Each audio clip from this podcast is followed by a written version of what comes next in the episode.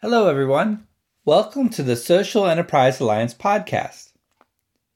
Today's interview is with Dr. Eric Miller, who is the founder and CEO of Marsh Creek Social Works, an organizational and management consulting firm for the nonprofit and social sector, offering advising services, bookkeeping, and accounting service, as well as an impact investment fund.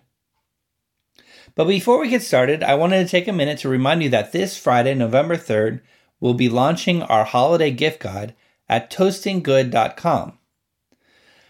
This is always a great chance to learn about some different social enterprise products that are going to make good gifts for you and your friends and family. But also this year, we'll be doing some fun things with the gift guide, including a holiday giveaway on Instagram. So make sure you log into Instagram and follow us at Social Enterprise Alliance. Prior to his work in the social sector, Eric served a 20 year career as an intelligence officer in the U.S. Army and the Department of Defense. As Eric's time in the military came to a close, he pursued his doctorate examining how to scale social impact within social enterprises and nonprofit organizations. In 2022, he expanded his company beyond social sector advising services to include back office bookkeeping and accounting services and an impact investing venture based on the needs he identified among social enterprises, nonprofits, and small businesses servicing other social enterprises. Marsh Creek Social Works believes that in building a community footprint, they can achieve partnerships and cooperations between community, business, and social partners to more effectively identify and pursue solutions to community happiness. Welcome, Eric, to the podcast.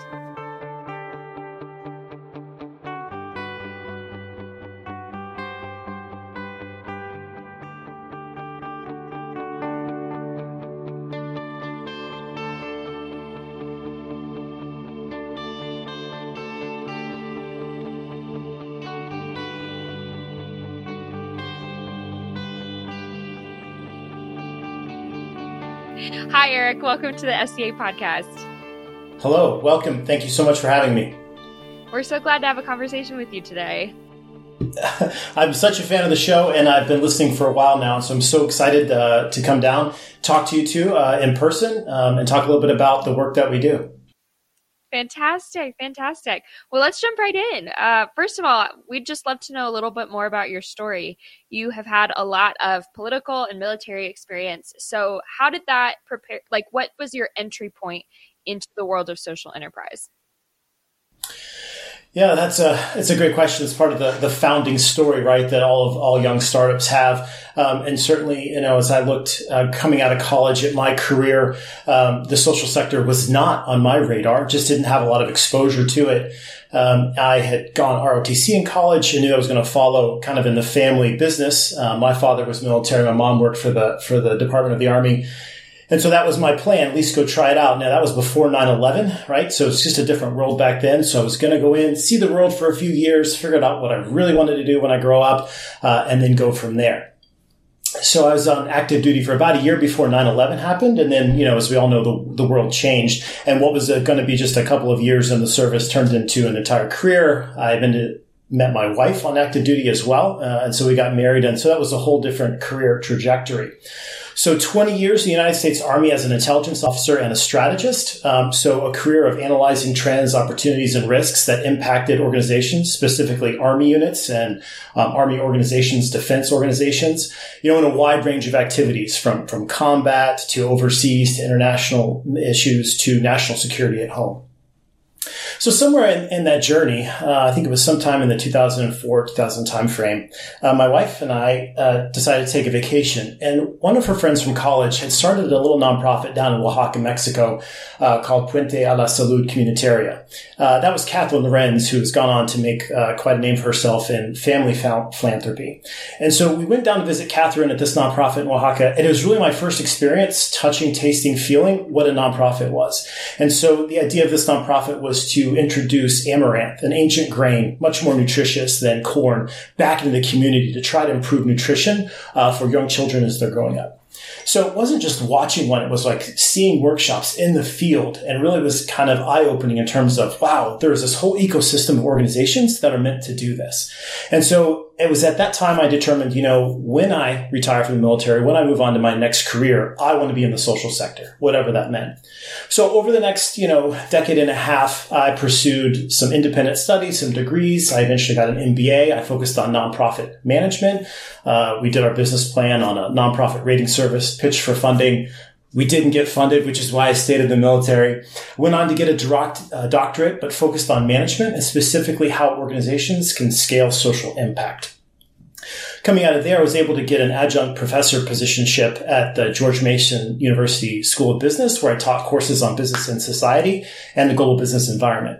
So kind of looking at it from the nonprofit sector, from the social enterprise sector, and then from the corporate sector, like how can we bring all these things together? So coming out of my, my career, I knew I wanted to somehow take all of those things and how can I go run a business, which had also been a, a goal of mine as part of my transition uh, out of the United States Army, I had a chance to do a fellowship with Arabella Advisors, headquartered in Washington, D.C., and I was the executive advisor to the CEO and COO, working on a variety of different projects, looking at how the business runs and how you can have impact across the sector in a variety of different ways. And so it was that kind of formative experience. You know, I like to say Marsh Creek Social Works, my company was kind of built in Arabella's image, um, grew out from that and took the things that I thought that I could specialize in. So working in the Army and the Department of Defense, and then looking at the social sector aspects that I was doing, you know, there was a lot of things that I was like, you know, there's things that the Defense Department, Army do really well, right? Structure, organizational management, planning, strategy. Um, and there are some specific things that I thought could be well applied to the social sector, specifically to nonprofits, to foundations. And so that's really where I think our competitive advantage is. You know, across our team, we've got over a century of experience, right? in strategy and planning in the, in the highest levels of organizations in the most strenuous of circumstances. So how do we apply that to what an organization, at the end of the day, a nonprofit, a foundation, a corporate, they're, they're all just organizations. And so using that expertise and what's worked before and kind of bringing in that very, very specialized skill set is where I think that we have our most impact with those sectors. Yeah. Yeah, that's super cool. And I think it's really important to, to have that framework where we're all trying to do something, right? We're all trying to, whether it's increased profitability or increased levels of impact, or in this particular segment, you know, trying to do both at the same time. The structure, the processes, those systems are all what's critical in order for us to deepen those impacts and to see those passions all realized. Um, I'm I'm curious to know. So now that you are in this position and and do a lot of coaching and consulting, you know, what is like a good story that you've really seen measurable impact, uh, uh eh, where a where a nonprofit or a social enterprise has really taken a hard turn to implement some structure into the way they approach their their work so uh, one of our, our clients, um, and it's one of the ones I like I like to brag about. I think we kind of fits the story that, that you're talking about. Uh, this is a this was a corporate foundation for a large pharmaceutical company, and they had started a corporate foundation um, many years ago to do one thing. And like any organization, right? No organization stays the same. No organization says, you know, I only want to do today what I did yesterday. Every organizations, especially good organizations, want to do more. Um, they don't always have more resources. They just have more will, right? And they just take more and more hours and time to make more happen. So in this particular example, this foundation over the last 10 years had slowly assimilated, right? And included more missions, more programs, more operations, but they hadn't have been able to secure more resources, maybe a little bit more philanthropic dollars, but no more people. And so you get to this point where an organization is about to break, but they don't realize it. But yet the staff is overworked. I mean, you, this probably could describe, right, 100,000 nonprofits in the United States. The organization is doing way too much. They just don't even have time to take a step back to think about how they could do things better. So in this particular one, we were brought in to help say, Hey, are we doing the right things? And it started kind of benign. Hey, are, are we doing the right things? Should we focus a little bit differently? And we took some of our expertise and some of our tools and we did kind of a benchmarking study. We mapped it out. out. Um, I would like to brag on our team. We have one of the world's best data visualization scientists. Um, and we were able to take the material that kind of showed how their mission and the organization had grown without company resources and made it in a visual that an executive or CEO could immediately recognize without having to read five pages of text to explain this, which as you know is, is never going, is never going to happen.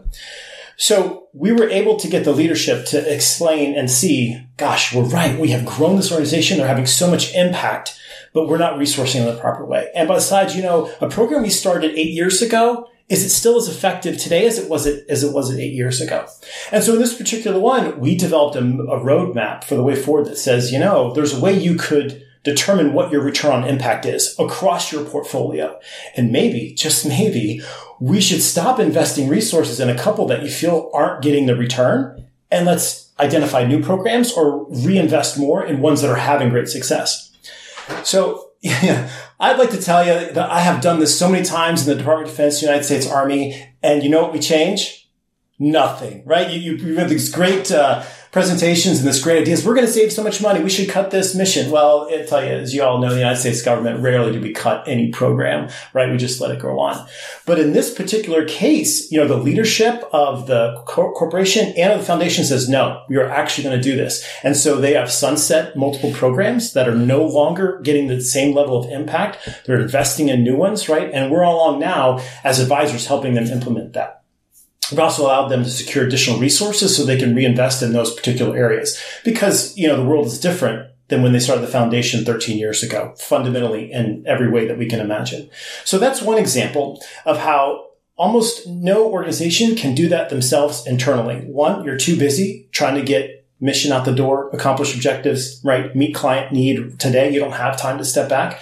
And sometimes you just need a different perspective. One of the things I like to tell our advising line of business is we like to play the inside outside game, right? We are part of your organizations. We help you, but we can also take a step back and see things that are happening in your environment and around you that you may not be aware of and give you just a slightly enough different perspective that allows you to make a better decision than if you're just informed by the same people that you talk to on a daily basis. Yeah, that's awesome. Very, very cool so I'm curious a little bit about, you know, when you're making these decisions, like there are obviously impact measurements that you're doing to determine if a program is working or not. So what does that process look like? Like how do you measure the impact to inform the decisions of whether to keep a program, whether to cut it, and so on?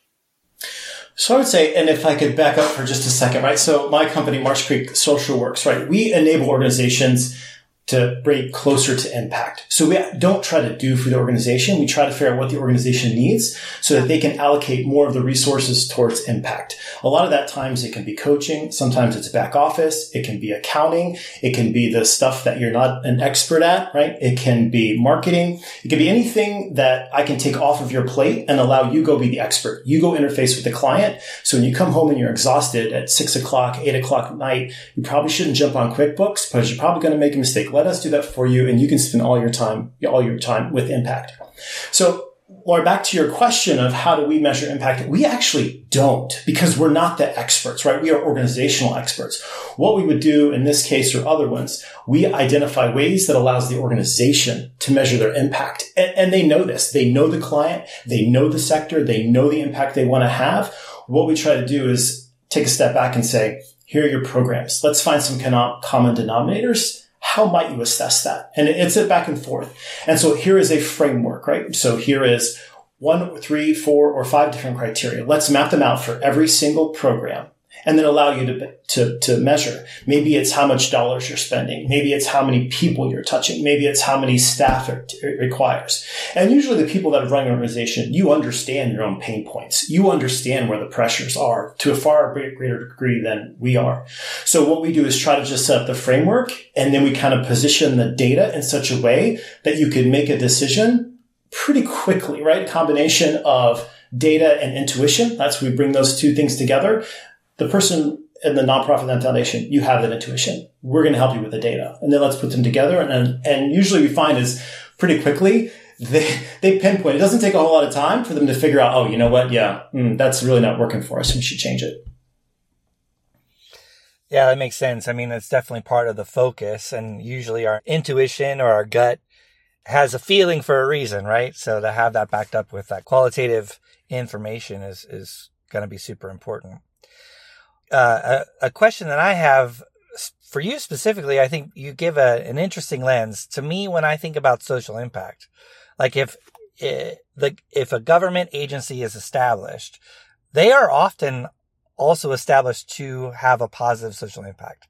But we have like red tape, we have lots of different factors that add up into maybe a government agency not being super efficient. Or to your point, like once we get one started, it's really hard to cut it back. It just is a monster that keeps growing and growing and growing. But because a government agency is really built to support, uh, you know, the people, from your perspective, how social enterprises and government agencies can do a better job of collaborating with one another, or can they even? Just because there's two different, you know, perspectives of of of the work.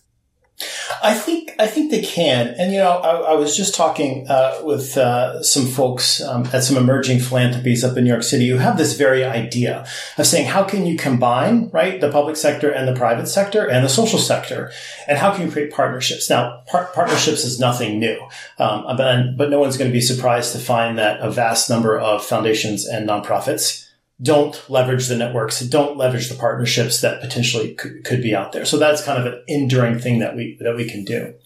I think one is having understanding of, of, how government works. So it can be incredibly daunting if you're in the social sector, if you're a foundation or nonprofit, to start interfacing with government whether that's your local, right, state, federal, tribal, however that works, it can be daunting unless you understand like how government works and how to affect it. So sometimes we'll have folks that want to come and engage with government and like, that's great, but you're completely out of cycle, right? We, we can't engage for three or four months just because of the way that government works and the budget cycles and engagements and so on and so forth. So part of that is just having, you know, on our team, we have multiple uh, decades of experience working in government. So I think we can help a little bit with helping nonprofits and social enterprises understand how government government works. On the other side too, I think you do have to have a government that is willing and open to be working. And that some organizations and agencies lend themselves better to that than necessarily other ones do. And sometimes that can change in terms of the administration or even, right, who the appointed leadership are within a, within a different department. But I think combining entrees of networks of, of openings into different agencies, you can start uh, to identify where those kind of partnerships can occur. You don't have any insight on which agencies are better than no. I'm just kidding. um, something that caught our eye in the materials that you sent over um, is you you say in building this community footprint, we believe we can achieve partnerships and cooperations between community, business, and social partners to more effectively identify and pursue solutions to community happiness. And I just, I love the way that you phrase that. And so I'm just really curious to hear your thoughts. Like, what does community happiness mean? What does that look like? And what kinds of solutions are you working on now towards that end? So we do love that phrase, right? And we try to be a, a, a global instantiation of a local product, right? But we're headquartered here in Gettysburg, Pennsylvania. And if you drive into the great state of Pennsylvania, you know, the signs will say, pursue your happiness, which is obviously a riff off the declaration. And so we've just kind of loved it. And it's like, how can we do this, right? Pursuit of happiness for all. So what you kind of addressed there, Laura, is almost this emerging theory of change, theory of happiness that we have. Um, so, you know, historically, it doesn't matter what kind of consulting firm or whatever, you're out there trying to find clients, you know, and you, can get who you have. And maybe once in New York, you know, we've got a small footprint in Orlando, in New York, and in DC. And so your clients tend to be kind of spread out. And so kind of with the advent specifically of some crowdfunding, Kickstarter, some of these things, it's given us opportunity to kind of focus on a geographic footprint.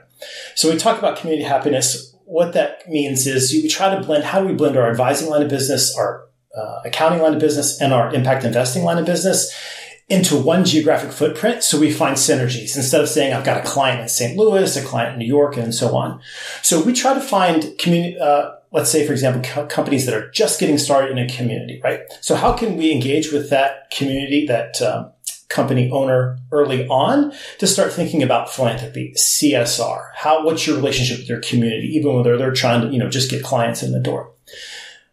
As that business gets established, right? They start touching different elements of the communities, right? Who's your workforce? Where do they live, right? Are there nonprofits that are serving those same kind of areas and communities? Can they partner with the companies? Kind of to your point, David, right? What local agencies have a footprint there in the ground? Are there other businesses that could use accounting back end so they can focus more time on the front end? So we're trying to more geographically align our services. And so I think even as we look at our own impact, I can have more impact by having clients across our businesses in the same zip code than I can if they're spread out in three or four different states.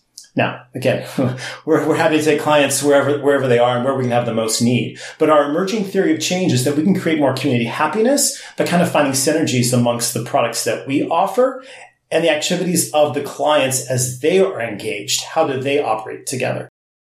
Yeah, but that's perfect. And, and again, like you're kind of tying all the things together and that's really what we want. And that's when, like, when I think about government and politics and kind of where we are, uh, from a from a political landscape, you know, what I, what I kind of have to keep reminding my community is we all want that. Like we all want better education. We all want to feed our kids. We all want to have housing and it be affordable and, you know, help the next generation grow into the next thing. So it's a, I think a healthy reminder and for all of us that this idea of happiness is not a political concept and it's it's one that's attainable for everybody. Um, we just have different opinions on how to get there. So um, that's really, I love that statement. To me, it's a very grounding way to say all that too. Okay, so for our listeners, uh, kind of to go back a little bit into the consulting hat, I want to close thinking about you know what services you offer, how people can be in, in touch with you if they're interested in learning more. But right now, I'm thinking I'm thinking uh, about the listener who just had that gut feeling that we were talking about a minute ago. They know something is up. They know that there's change that needs to be happened. They probably have a pretty good idea of what that change may need to be. What do I do after listening to this? What is my first step into addressing that and, and really bringing in outside perspective to, to help me take it to the next level? Yeah, well, I would say you can always go to marshcreeksocialworks.com, right, and, and check out the full uh, line of services that, that we do. But I would tell you, if they were to, to give us a call, what we would go back to and say, you know, why are you doing what it is that you do, right? If you're a company, why why are you doing that? Why are you offering that product and service? What, whose lives are you trying to change, right? If you're a foundation, you know, at the end of the day, what are you trying, what are you trying to achieve? Same for nonprofit, right? So across our, our three client sectors. So I always start with that question. What is it that you want to achieve? How is it that you want to change lives? And often, you know, it's, you can say with a, you know, kind of a smirk, oh, let's go back to our mission statement. But there's a reason that we have mission and vision and values, right? And if you haven't refreshed and looked at that in a while, um, that's where we're going to start, right? And then we're going to look at what you're doing on a day to day, right? And okay, how did you spend 30% of your time today? Was it on your mission? Was it accomplishing your vision, right? And was it aligned with your values? You know, and maybe it was and, and maybe it wasn't. But then let's think it through. How can we analyze what you do so that you can spend more time on that, right? And then what partners can you then leverage to take all of those other things that are keeping you away from your mission and your vision and your values, right? And so that can be across any kind of organization, any kind of uh, expertise or whatever that you're trying to do. And then we analyze a way of how to best help you get there. That's awesome. Well, Eric, thank you so much for coming on today and sharing about Marsh Creek Social Works and just the incredible work that you're doing and all of the pieces that have come from the stages of life that you've been in and, and the career paths that you've taken. It's just, it's really cool to see it kind of culminate into what you're doing now. So thank you so much for just sharing that, sharing your story. And uh, for those of you listening, you heard it marshcreeksocialworks.com. That's where you can go to get connected with Eric and his team. Great. Thank you both so much for having me.